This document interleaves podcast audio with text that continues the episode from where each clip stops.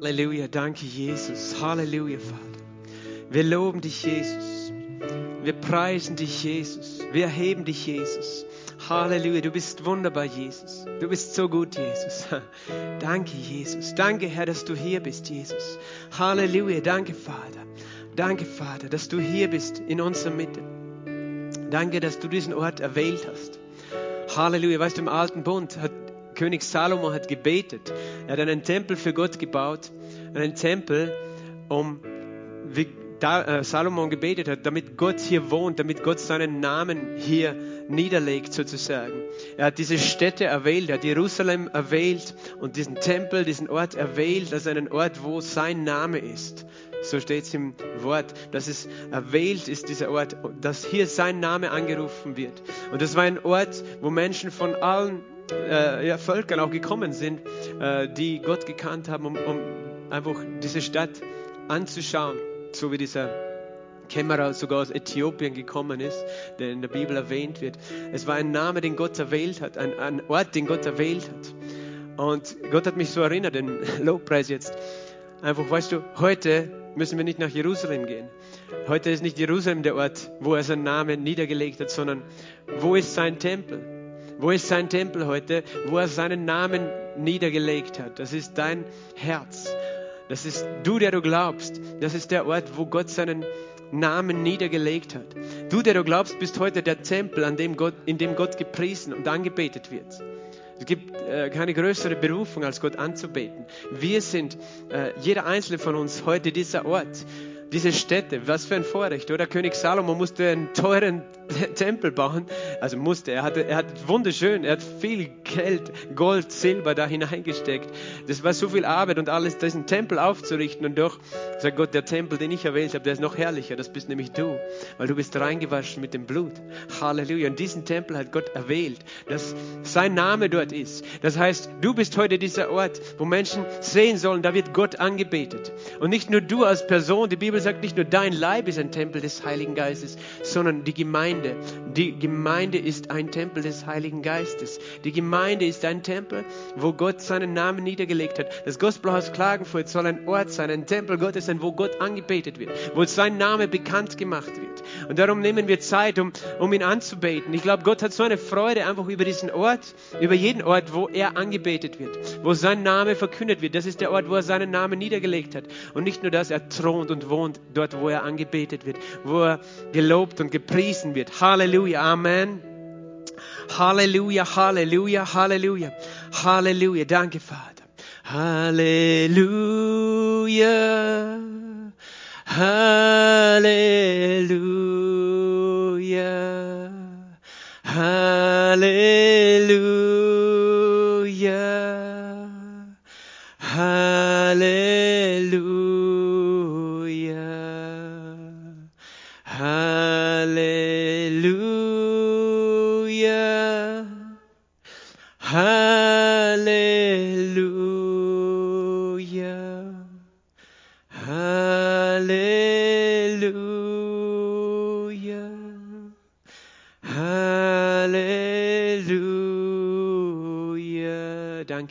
Jesus.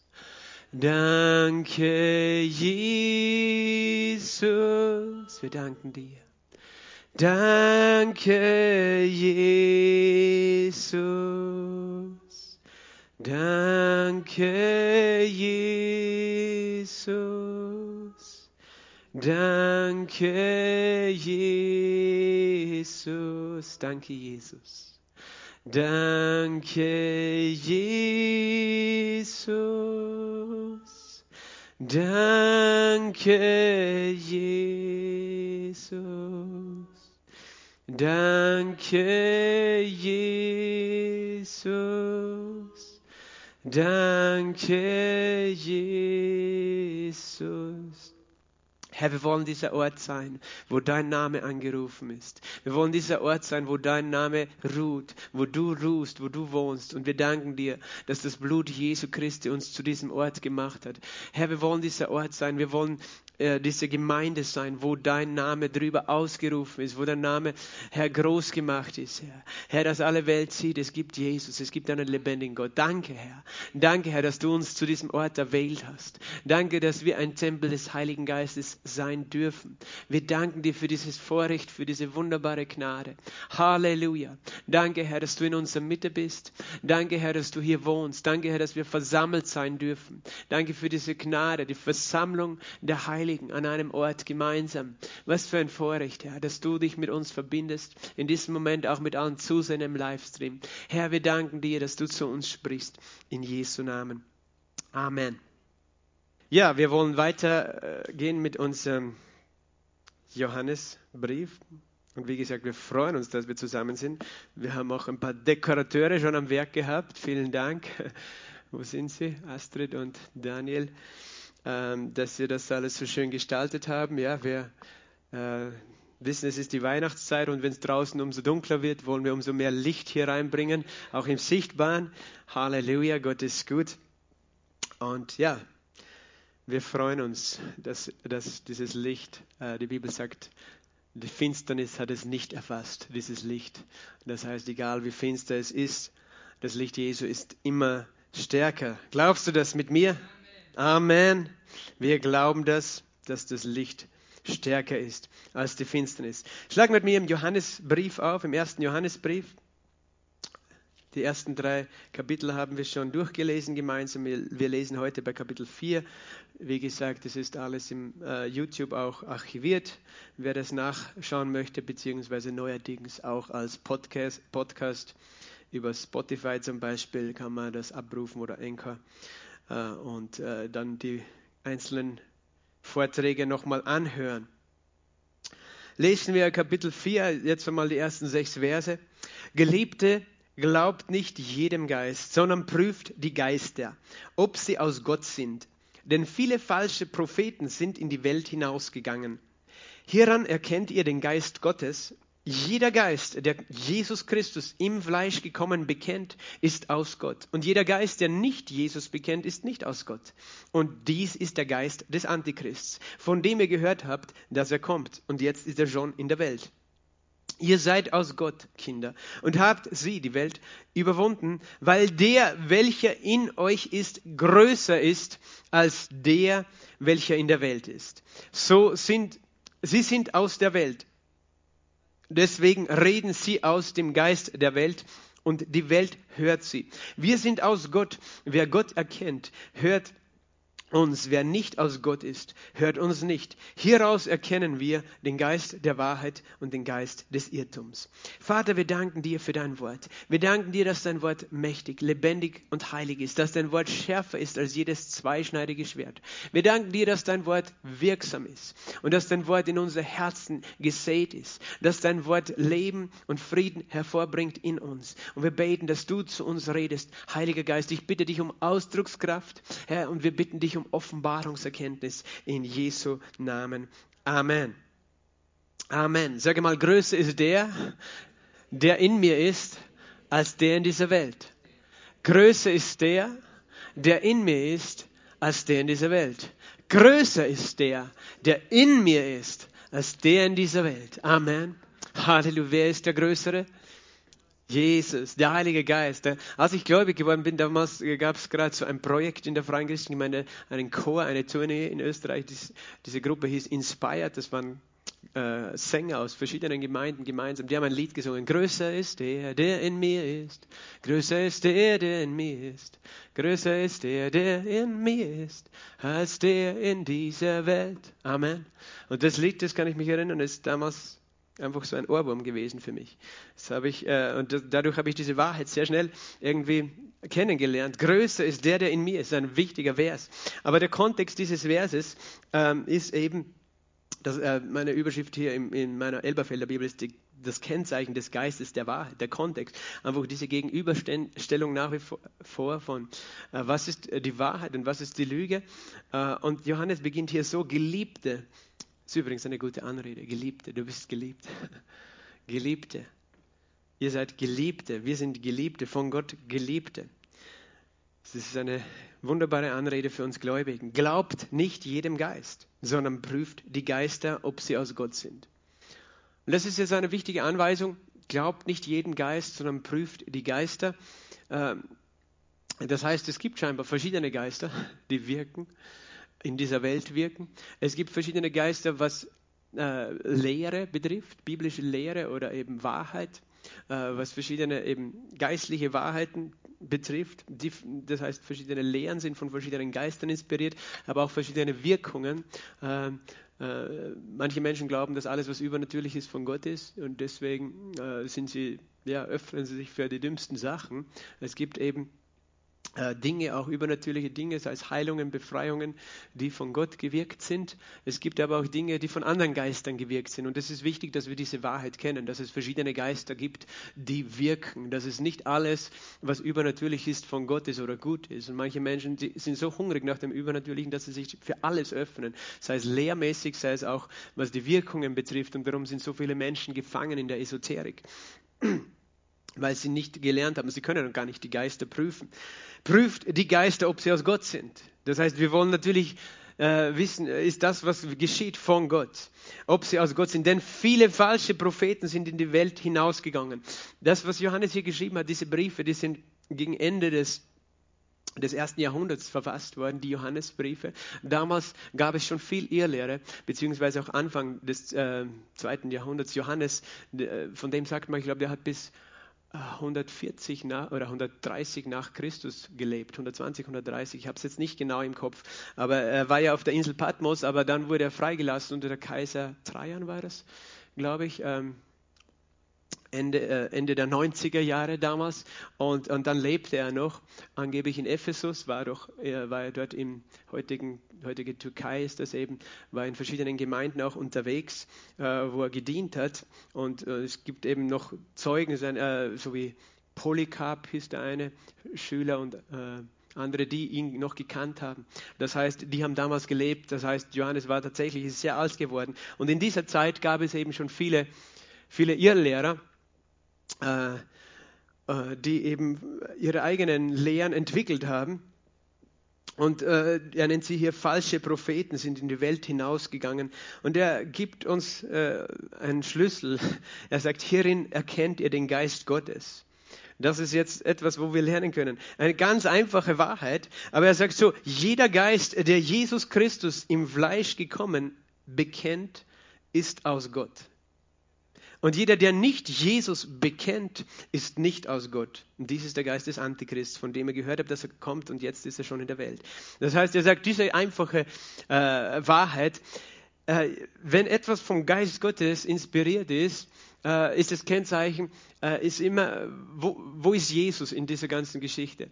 Äh, jeder, der Jesus Christus im Fleisch gekommen bekennt, ist aus Gott. Das heißt, ein Jemand, der Gott erkannt hat, erkennt Jesus. Und jemand, der Jesus erkannt hat, bekennt ihn. Er bekennt, Jesus Christus ist im Fleisch gekommen. Und, und daran erkennt man, dass jemand in der Wahrheit redet und, und lebt. Er, er, er, weiß, wer Jesus Christus ist. Er hat eine Offenbarung darüber, dass Jesus Christus im Fleisch gekommen ist. Das heißt, äh, nochmal zur Erinnerung, die Gnostiker, die glaubten ja nicht, dass, dass Christus das, äh, im Fleisch gekommen ist. Erstens hatten sie eine eigene Lehre. Sie hatten eine Lehre davon, dass es äh, zwei Gegenspieler gab, den, äh, den guten Gott und den bösen Gott.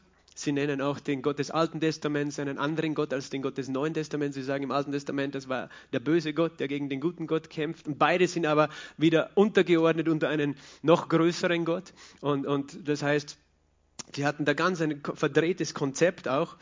Äh, und auch heute gibt es manche Christen, die sagen, dass das Alte Testament, das ist nicht die Wahrheit, das ist nicht der gleiche Gott, aber das stimmt nicht. Das ist eine Lüge, die schon so alt wie die Bibel ist, äh, die uns sagen möchte, da gibt es da zwei, die gegeneinander kämpfen äh, und letztlich, weißt du, nehmen sie von der Ehre von Jesus natürlich weg.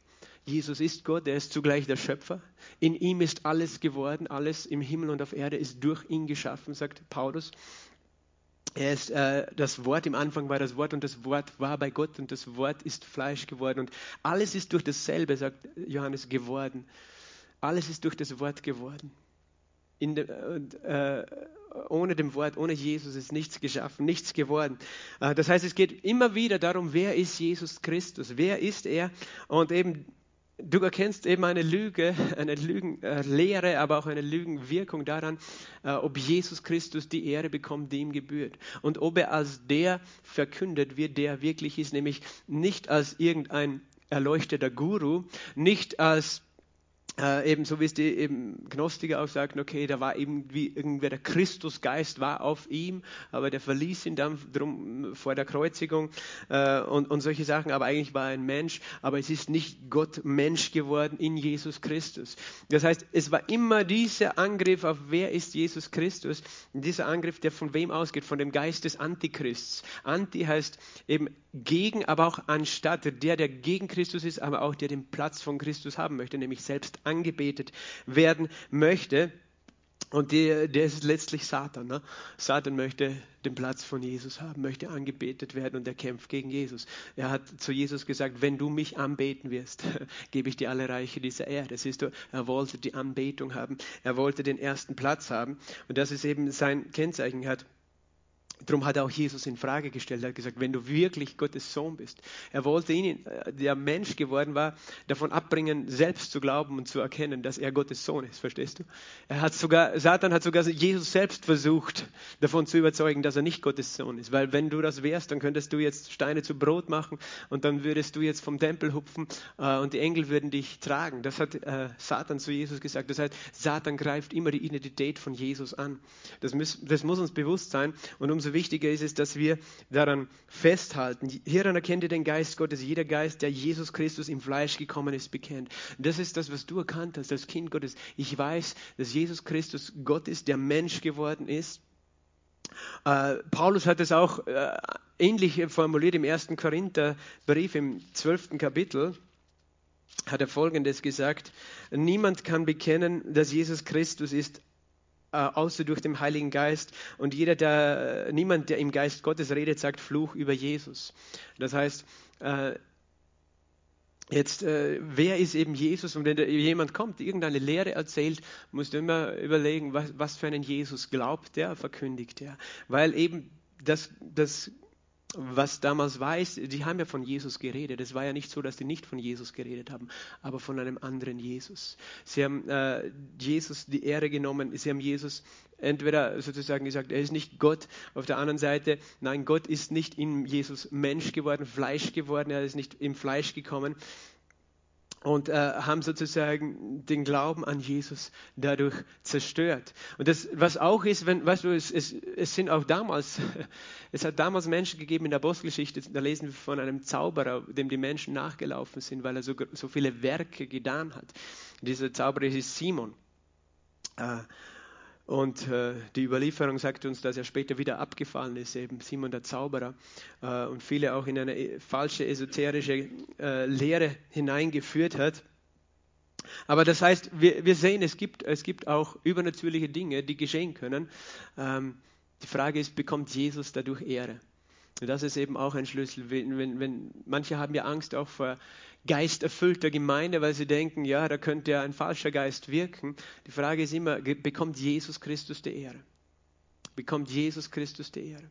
Oder bekommt der, der, der Zauberer sozusagen die Ehre?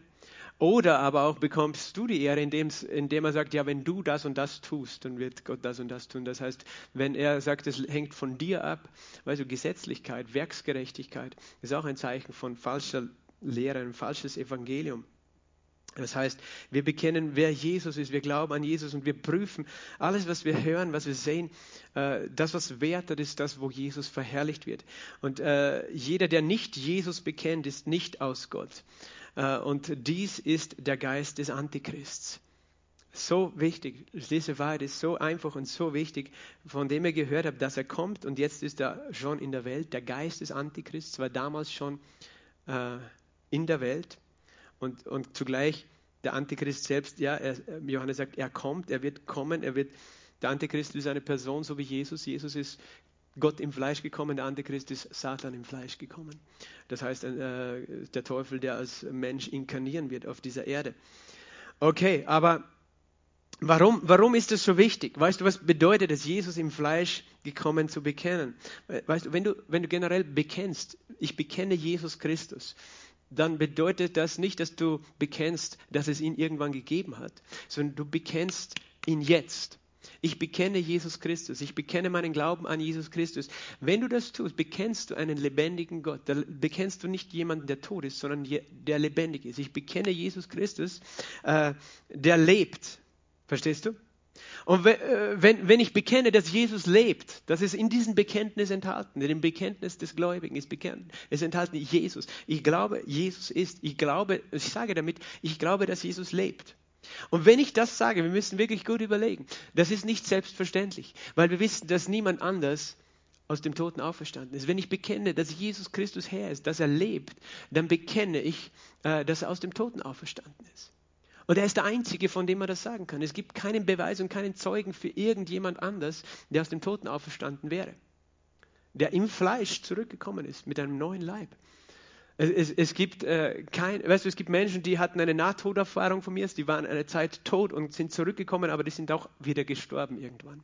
Das heißt, es gibt keinen anderen.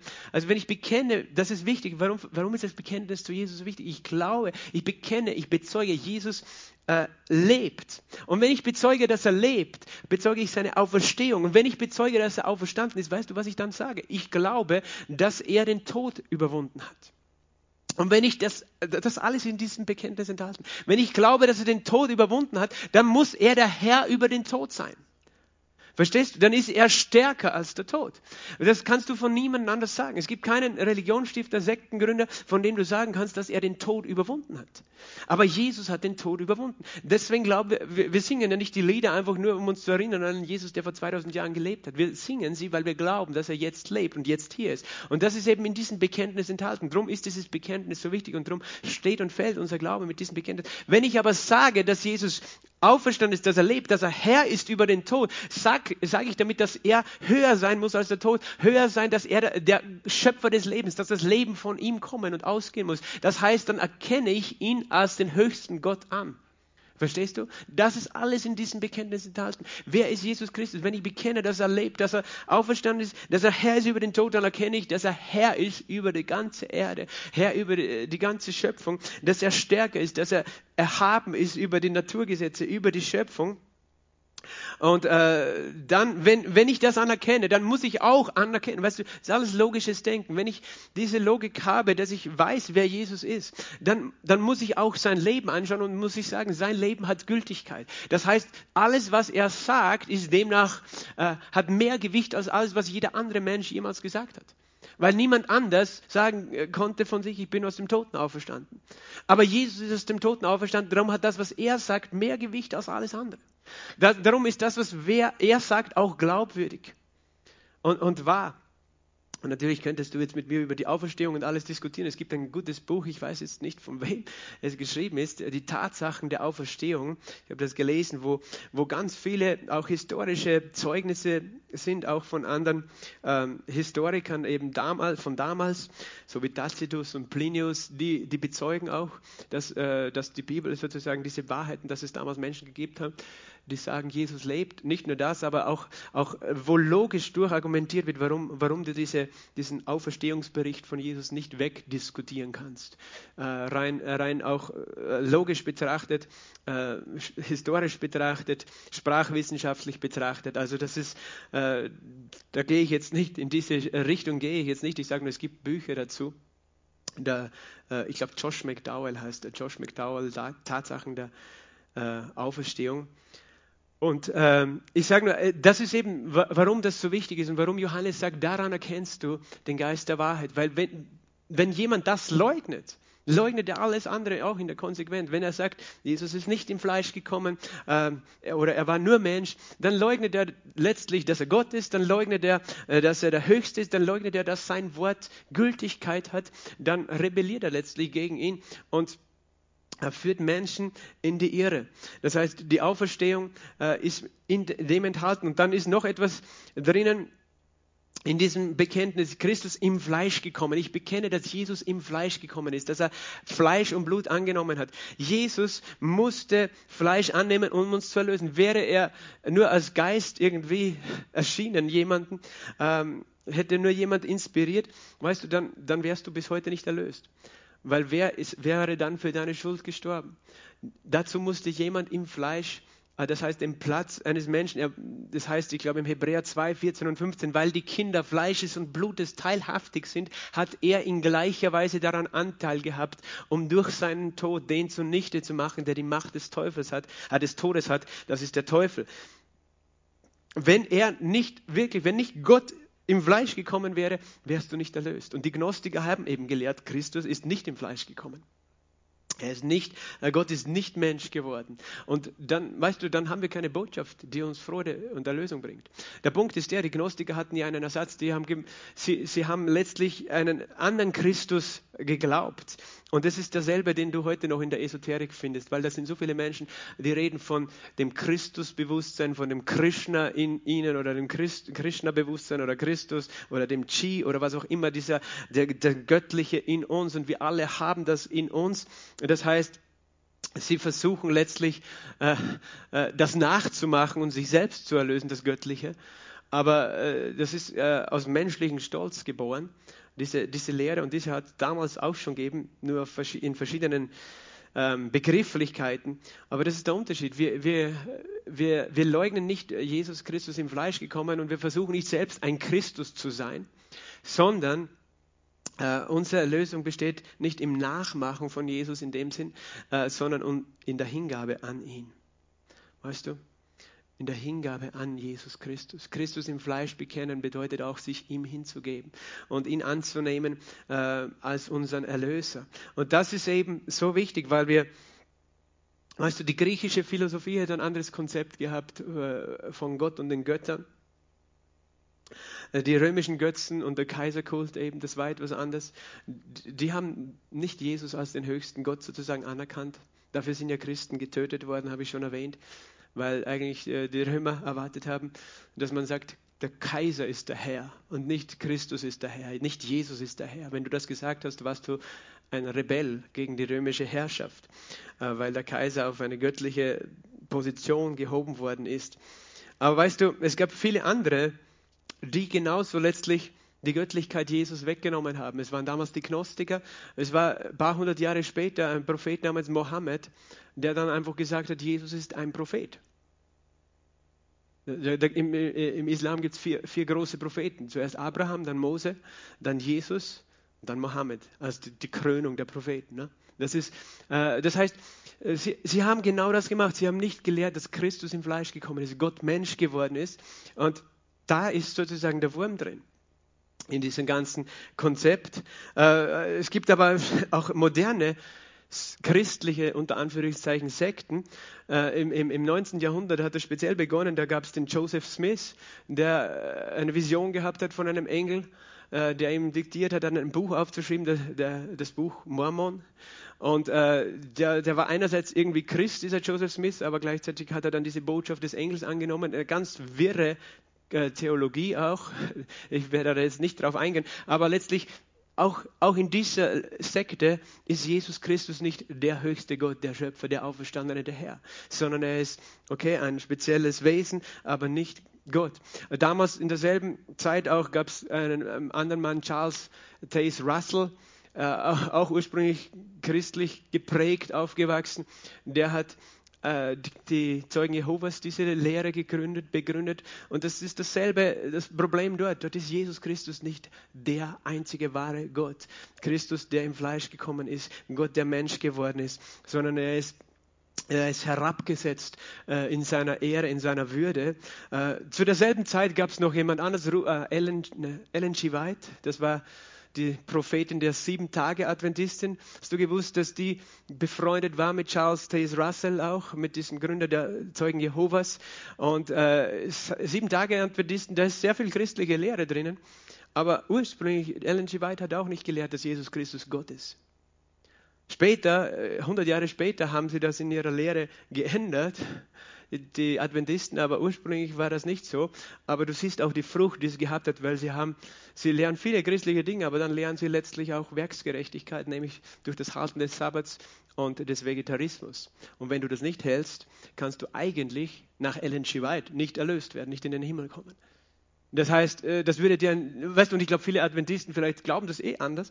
Äh, viele Adventisten würden sich als deine Brüder bezeichnen, äh, als, als Christen bezeichnen. Aber umgekehrt, weißt du, du kannst mit ihnen diskutieren, solange du nicht einer von ihnen bist, bist du auch aus ihrer Sicht nicht errettet. Du, du weißt es, du bist dort aufgewachsen, oder? Äh, ist nur interessant, weißt du, weil das sehr, eine, eine sehr große Gemeinsamkeit und Ähnlichkeit hat zu dem wahren Christentum. Und doch die, die Ursprünge dieses, äh, dieser Lehre der Adventisten haben auch damit zu tun, dass da jemand war, der, der nicht die Wahrheit über Jesus Christus verkündet und geglaubt hat. Und deswegen, äh, was du die, diese Schriften von dieser Ellen G. White werden ja auf dieselbe Ebene fast gesetzt wie die Bibel. Äh, diese prophetischen Schriften, wo eben auch drin steht, dass du vegetarisch sein musst und so weiter und den Sabbat halten musst wo, wo wir wissen, dass Jesus uns vom alten Bund erlöst hat. Nur, dass wir sehen, dann gab es dann gab's Anfang des äh, 20. Jahrhunderts, äh, Ende des 19. Jahrhunderts, äh, äh gab es noch die, wie heißt sie, Mary Baker Eddy, die die christliche Wissenschaft begründet hat. Mary Baker Eddy, das ist auch letztlich moderner Gnostizismus, die hat auch Heilung sozusagen praktiziert, aber nicht so durch Glauben wie wir, nicht indem wir glauben, was Jesus getan hat, sondern indem wir die Realität leugnen, durch Erkenntnis. Weißt du, wenn du einen gebrochenen Arm hast als christlicher Wissenschaftler, dann leugnest du einfach, dass dein Arm gebrochen ist und dadurch überwindest du die natürliche Realität. Äh, das heißt, durch, durch Wissen, durch Erkenntnis. Na, das ist nicht der Glaube. Der Glaube ist, der leugnet nicht, äh, was die Realität ist, aber er anerkennt, dass Jesus Christus der Heiler ist, dass Jesus Christus die Wunden getragen hat. Und dann gibt es andere, Rudolf Steiner, ein Österreicher, glaube ich, oder? Weiß ein Österreicher? Oder zumindest hat er in Österreich viel gewirkt. Hat ja auch die, die Waldorfschulen gegründet vor 100 Jahren in Österreich und in Deutschland. Ähm, das ist komplette Esoterik, was der lehrt. Einen ganz anderen Christ, Christ, äh, Christus äh, und komplett esoterisch. Aber dann, dann, dann haben sie sogar noch eine, eine religiöse Abteilung, die nennen sich die Christengemeinschaft. Aber das ist nicht, das ist nicht der Jesus, den wir glauben, wie er in der Bibel steht. Und das ist so wichtig, weil ich weiß nicht, so viele Leute laufen ja auch in, in die Waldorfschulen mit ihren Kindern äh, und, und, und setzen sich oder ihre Kinder diesen Einfluss aus. Ich kann mich erinnern, wir hatten mal äh, Gäste auch in unserer Gemeinde. Das waren äh, Leute, die hier beruflich tätig waren aus Malaysia. Und äh, da hat die Firma, äh, für die sie gearbeitet haben, gesagt, ihr könnt euch eine Privatschule aussuchen für eure Kinder und wir zahlen das.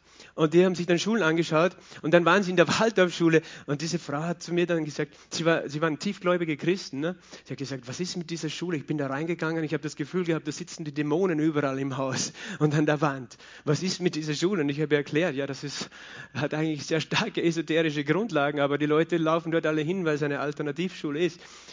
Äh, muss eh jeder selber wissen, aber weißt du, ähm, Menschen sind oft so ähm, unklar mit der Wahrheit und Johannes ist hier sehr klar. Er sagt ganz klar, jeder, der nicht Jesus Christus im Fleisch gekommen ist, bekennt, der ist von einem anderen Geist inspiriert.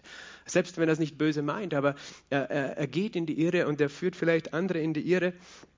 Dann gibt es noch den Jakob Lorbeer, der in Österreich bekannt ist, der auch äh, so ein eigenes, so eigene prophetische Bücher geschrieben hat. Und ich kenne Leute, weißt du, die sagen, das musst du lesen, das ist so toll. Das ist alles Esoterik, das ist nichts anderes als damals gewesen ist. Bruno Grönig, dasselbe. Leute, die sagen, sie, sie heilen im Namen Jesus, aber es ist ein anderer Jesus, den sie verkündigen. Und das musst du wissen, weil, weil weißt du, der Teufel kommt als Engel des Lichts und führt Menschen in die Irre führt Menschen in die Irre. Wir glauben an diesen einen Gott, der Mensch geworden ist, der sich selbst entäußert hat. Was für ein Gott.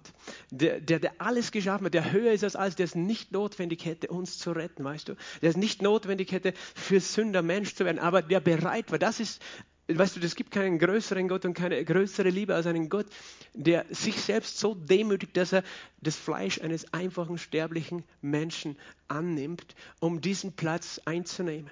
Wenn wir das wegnehmen, weißt du, dann, dann zerstören wir die Kraft des Evangeliums. Wenn wir diese Wahrheit einnehmen, wegnehmen, wer Gott ist, der Mensch geworden ist, in Jesus Christus inkarniert ist, Fleisch geworden ist, unseren Platz eingenommen hat, äh, gestorben ist an meiner Stelle dort am Kreuz, einen qualvollen Tod. Stelle das vor, kein, kein Gott der Griechen oder sonst was hätte das für dich gemacht.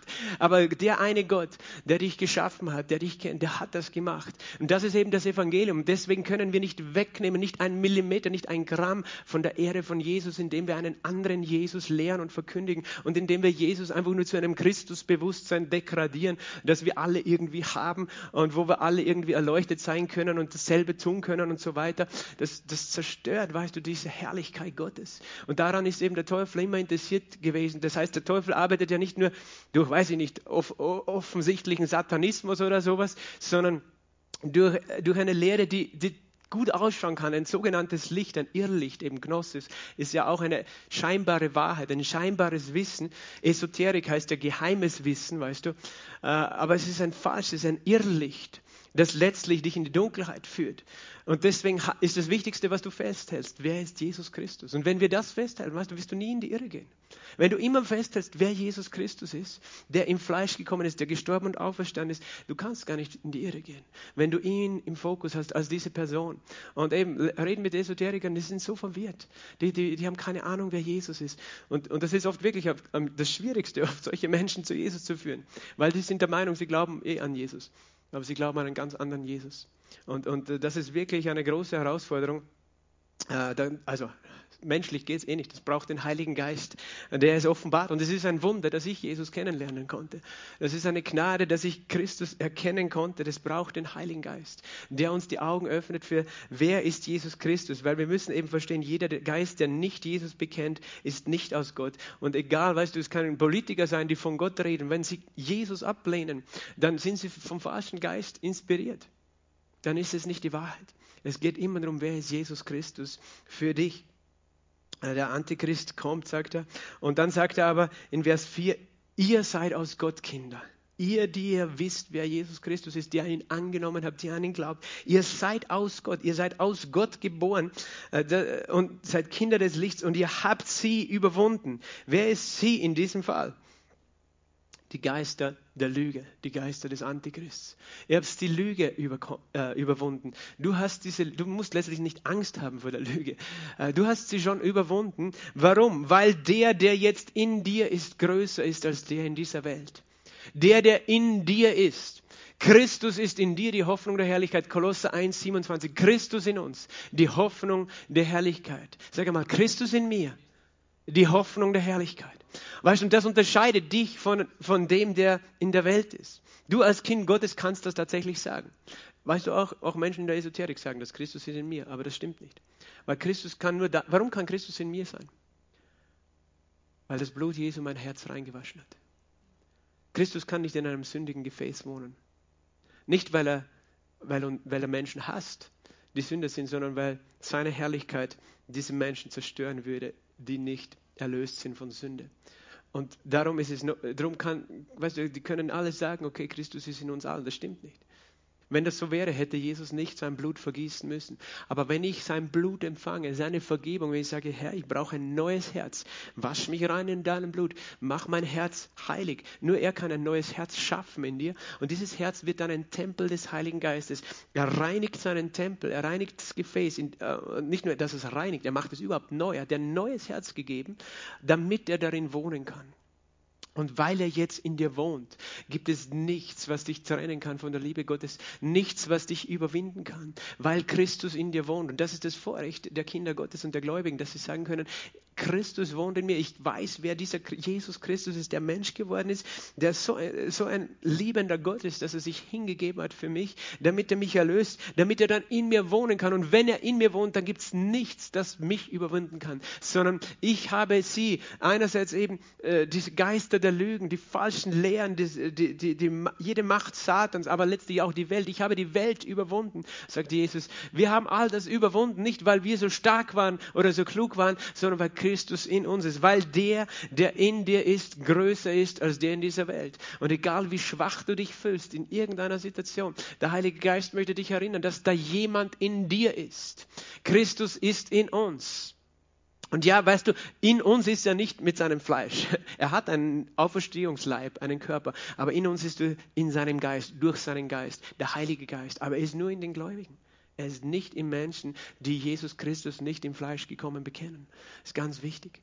Äh, und, äh, aber weil er in uns ist, heißt, er hat der Teufel keine Macht mehr über uns, hat die Lüge keine Macht. Und das ist ja der Punkt. Weil er in dir ist, wirst du sofort unterscheiden.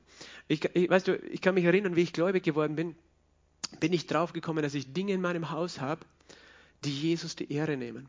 Dass ich Bücher gelesen habe oder Zeitschriften, die nicht Jesus verherrlichen. Und, und, und ich, es war so eine heilige Eifersucht in mir, weißt du. Wie kann ich das, äh, dieses Buch in meinem Haus haben, das, das gegen Jesus in irgendeiner Form redet oder so? Das war so ein heiliger Zorn in mir. Ich habe das alles rausgeschmissen. Ich, hab, ich hatte eine CD-Sammlung mit so, weiß ich nicht, so einem Stapel von CDs mit Rockmusik und Nirvana und was weiß ich alles für, für Musik, ich da gehört habe. Und ich konnte das nicht mehr hören und ich konnte es auch nicht mehr in mein Haus haben und ich wollte es nicht einmal jemandem schenken. Ich habe es in den Mistkübel getragen, damit es nicht jemand anderes hört, weil das einfach das nimmt, gibt Jesus nicht die Ehre, wenn da von, von Depression und, und Selbstmord und sonst was alles gesungen wird. Das gibt nicht Jesus die Ehre. Und das war so ein heiliger Zorn in mir, sozusagen, nein, ich will, dass, dass Jesus verherrlicht wird. Und das, äh, weißt du, ich habe mit anderen Leuten, auch Christen geredet, weißt du, die, die sagen, sie, sie, ja, sie beten aber auch zu Maria. Und in mir war was, das geht nicht, weißt du, Jesus ist größer, ich kann dort. Es war so ein heiliger Zorn, ich musste aufpassen, dass ich nicht mit jedem streite. Und das ist ja auch nicht mein Auftrag, mit jedem zu streiten, der die Dinge nicht, der vielleicht anders versteht. Aber verstehst du, das ist eine heilige Eifersucht, weil wenn du einmal erkennst, wer Jesus ist, dann macht es dich wütend, wenn andere ihn klein machen und sein Werk klein machen. Das, das, macht dich wütend innerlich, weil du weißt, nein, er ist Gott. Wie kannst du sagen, dass er das nicht ist? Wie kannst du von ihm schlecht reden? Äh, wie, wie kannst du von dem, der für dich aufs Kreuz gegangen ist, der seine Herrlichkeit hinter sich gelassen hat, der so hätte machen können und all diese Sünder vernichten, die gegen ihn rebellieren. Nein, stattdessen nimmt er den Platz der Sünder und lässt sich ans Kreuz schlagen, um diesen Sündern zu vergeben. Das ist Gott. Äh, wie können wir, äh, weißt du, ihm nicht die Ehre geben? Und wenn du das eben verstehst, dann, äh, dann kannst du diese Grundentscheidungen treffen und du wirst sofort erkennen, weißt du, äh, Menschen können dir gute religiöse Lehren, äh, also moralische Lehren und sonst was erklären und reden mit Zeugen Jehovas, Adventisten und sonst, die haben, die haben gute Prinzipien, weißt du, in vielen Dingen, aber wenn es dann um Jesus geht, dann kommt es zum Streiten und, äh, und dann, dann merkst du, da scheiden sich die Geister, da scheiden sich die Geister, äh, das, das ist wichtig und wir können nicht einfach alles zusammenmischen und sagen, das ist alles dasselbe. Wenn wir das tun, weißt du, das, äh, dann nehmen wir Jesus seinen Platz und seine Ehre. Wenn wir sagen, wir sind alle, weißt, äh, Leute sagen immer wieder, ja, alle Religionen führen zu Gott, alle Religionen, alle Wege sind gut. Wenn das so wäre, weißt du, dann, wenn wir da Ja sagen dazu, dann sagen wir, Jesus, du bist klein, du bist unwichtig. Ähm, und das hatte ganz viele Konsequenzen, wenn wir eben logisch denken. Darum ist dieses einfache Bekenntnis, Jesus Christus im Fleisch gekommen, das ist der Maßstab. Und wenn du erkennst, dass jemand das noch nicht erkannt hat, dann kannst du für ihn beten, kannst ihm helfen, äh, dass er Jesus kennenlernt, dass du ihm sein Wort bringst. Es ist nur das Wort, das das, das Licht bringt und, und das Gebet und der Heilige Geist. Ihr seid aus Gott Kinder und habt sie, die Welt, und auch die falschen Geister überwunden, weil der, welcher in euch ist, größer ist als der, welcher in der Welt ist. Sie sind aus der Welt, deswegen reden sie aus dem Geist der Welt und die Welt hört sie. Siehst du, die Welt sucht das ihre, weil das, das, das gefallene Fleisch des Menschen sucht die Lüge, sucht nicht die Wahrheit, flüchtet vor der Wahrheit. Weißt du, Finsternis äh, die Kellerasseln, hast du schon mal einen Stein aufgehoben, da im Dunkeln, da wohnen die Kellerasseln oder diese kleinen Dinge, äh, die verkriechen sich, sobald es Licht wird, äh, so, sofort wieder ins Dunkle. Und, und weißt du, Menschen, die in der Dunkelheit leben, die wollen gar nicht, dass das Licht kommt, sie, sie suchen die Dunkelheit wieder. Ähm, deswegen hört sie die Welt. Wir sind aus Gott. Wer Gott erkennt, hört uns. Wer nicht aus Gott ist, hört uns nicht. Hieraus erkennen wir den Geist der Wahrheit und den Geist des Irrtums. Und dann er nennt eben, er sagt, wenn du, wenn jemand aus Gott ist, dann hört er auf die Botschaft Gottes. Wenn jemand nicht aus Gott ist, hört er nicht. Und das, er scheidet das. Und die, weißt du, ähm, wir, wir, müssen da wirklich diesen, diesen Gratwanderung gehen. Jesus hat selbst gesagt, Gott liebt die Welt so sehr, die Welt, die ganze Welt, dass er seinen Sohn gab, dass, dass jeder, der an ihn glaubt, nicht verloren geht, sondern alle errettet werden. Das heißt, einerseits ist, ist Gott ein integrierender Gott, jemand, der will, dass alle bei ihm sind. Er möchte nicht, dass einer verloren geht, sondern dass alle gerettet werden. Das ist das, das ist das Herz Gottes. Seine Liebe ist so, dass sie alle umfasst. Sie ist so hoch, so breit, so weit, so tief. Äh, sie hört nie auf. Aber wir, wir dürfen nicht in, in ein, in ein oberflächliches Denken zurückfallen, dass, dass wir sagen, nur weil wir glauben an diese Liebe Gottes, äh, dass automatisch mit allen alles gut ist, sondern hier Johannes in seinem Brief, er scheidet ganz klar, er scheidet Licht von Finsternis, er scheidet Wahrheit von Lüge. Und, und das ist genauso wichtig, weil wenn du das nicht scheidest, wenn du, das, wenn du Licht und Finsternis vermischt, dann gibt es kein Licht mehr. Wenn, äh, wenn, wenn du einen Topf weiße Farbe hast, weißt du, und du, du tust nur einen schwarzen Tropfen, einen einzigen Tropfen, dann ist es nicht mehr rein weiß. Verstehst du? Du kannst nicht die Wahrheit mit ein bisschen Lüge vermischen. Und, und Jesus selber hat gesagt, weißt du, er hat nicht nur gesagt, ich bin gekommen, die Engel haben wohl gesagt zu Weihnachten, Frieden auf Erden den Menschen. Und dann hat Jesus gesagt, ich bin nicht gekommen, um Frieden zu bringen, sondern das Schwert. Und so ein Zwei, ein Vater mit Sohn und Mutter mit Tochter.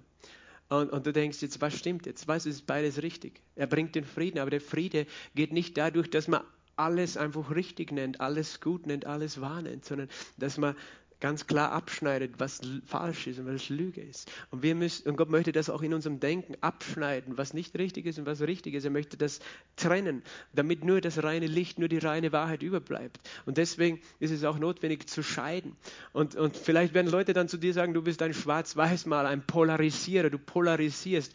Weißt du, wir, wir wollen einerseits integrieren durch die Liebe Gottes und gleichzeitig müssen wir auch trennen. Wir müssen auch sagen, und hier, das ist eine, eine bittere Wahrheit auch für uns Gläubige, wenn wir erkennen, wir sind in der Welt, aber nicht von der Welt. Wenn auf einmal Johannes oder eben Gott sagt, weißt du, du bist aus Gott und die sind aus der Welt und da ist eine Kluft, weißt du, das ist ein Wunder, wenn einer von der einen auf die andere Seite wechselt, aber versuch nicht alles zu verbinden, du kannst es nicht eins machen, sondern erkenne, und das ist schmerzhaft, wenn du merkst, du bist ein Fremdling in dieser Welt, wenn du merkst, du bist anders, du denkst anders, äh, nur um eben der Gemeinschaft willen können wir nicht alles, was wahr ist, äh, was falsch ist, wahrnehmen. Und deswegen hier auch Johannes, er scheidet ganz klar den Geist der Wahrheit und den Geist der Lüge, den Geist des Antichrists und den Geist, der aus Gott ist. Und er möchte, dass du ganz einen klaren Fokus hast. Und das Wort Gottes scheidet in uns. Es scheidet Seele von Geist, Wahrheit von Lüge. Das ist immer das Wort, nachdem uns, weil Christus ist auch das Wort, das Fleisch geworden ist. Sein Wort wird immer scheiden und wird uns immer dazu bringen, dass er, er möchte abschneiden die Lüge, damit, damit wirklich Wahrheit überbleibt am Schluss.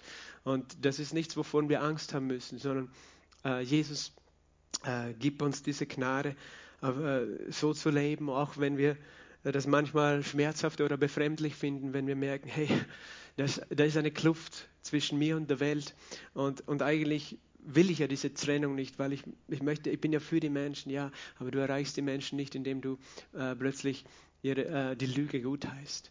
Und, und äh, das finden wir in unserer Zeit auch auf vielen Ebenen, auch bis in politische Themen, was ist wahr, was ist richtig, was ist erlaubt, was darf man, was ist, äh, was ist falsch.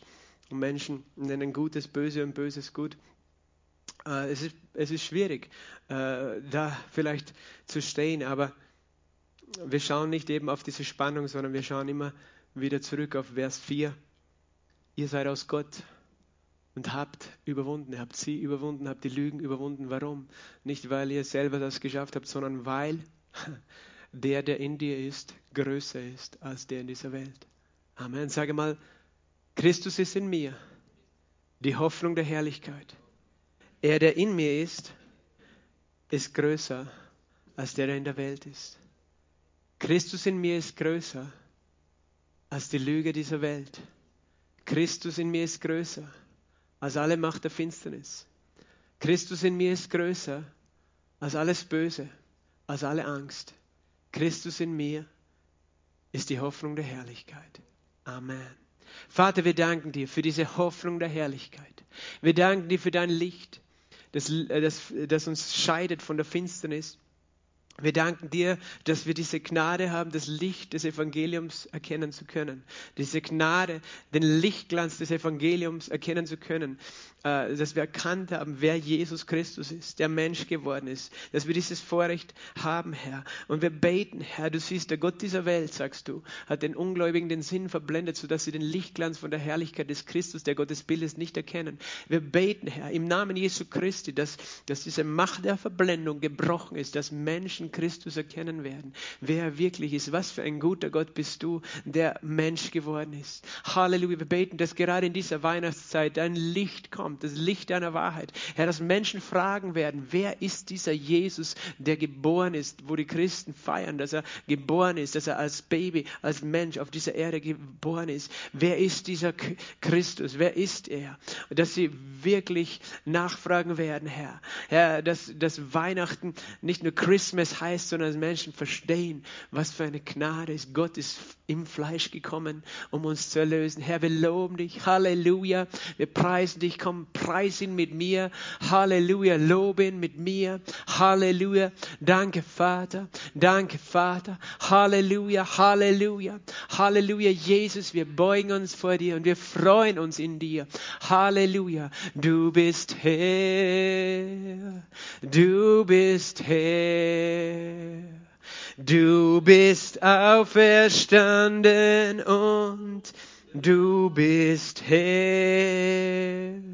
Jedes Knie muss sich beugen, jede Zunge muss bekennen, dass Jesus ist der Herr. Amen.